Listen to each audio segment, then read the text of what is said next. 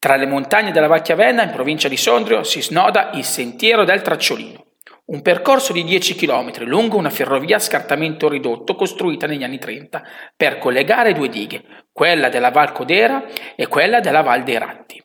La particolarità di questo sentiero dell'Alto Lario è che seppur ci troviamo a 920 metri di altitudine, il percorso è pianeggiante e nonostante sia un'opera di ingegneria creata dall'uomo, si fonde perfettamente con la natura circostante. Il sentiero del Tracciolino è un susseguirsi di antichi binari, passaggi scavati nella roccia e gallerie oscure. Il tutto accompagnato da una vista mozzafiato sul lago di Mezzate e sul lago di Como. A metà percorso si arriva a un bivio, in cui a destra si raggiunge in 15 minuti il borgo di San Giorgio, mentre proseguendo dritti si va verso la Val Codera.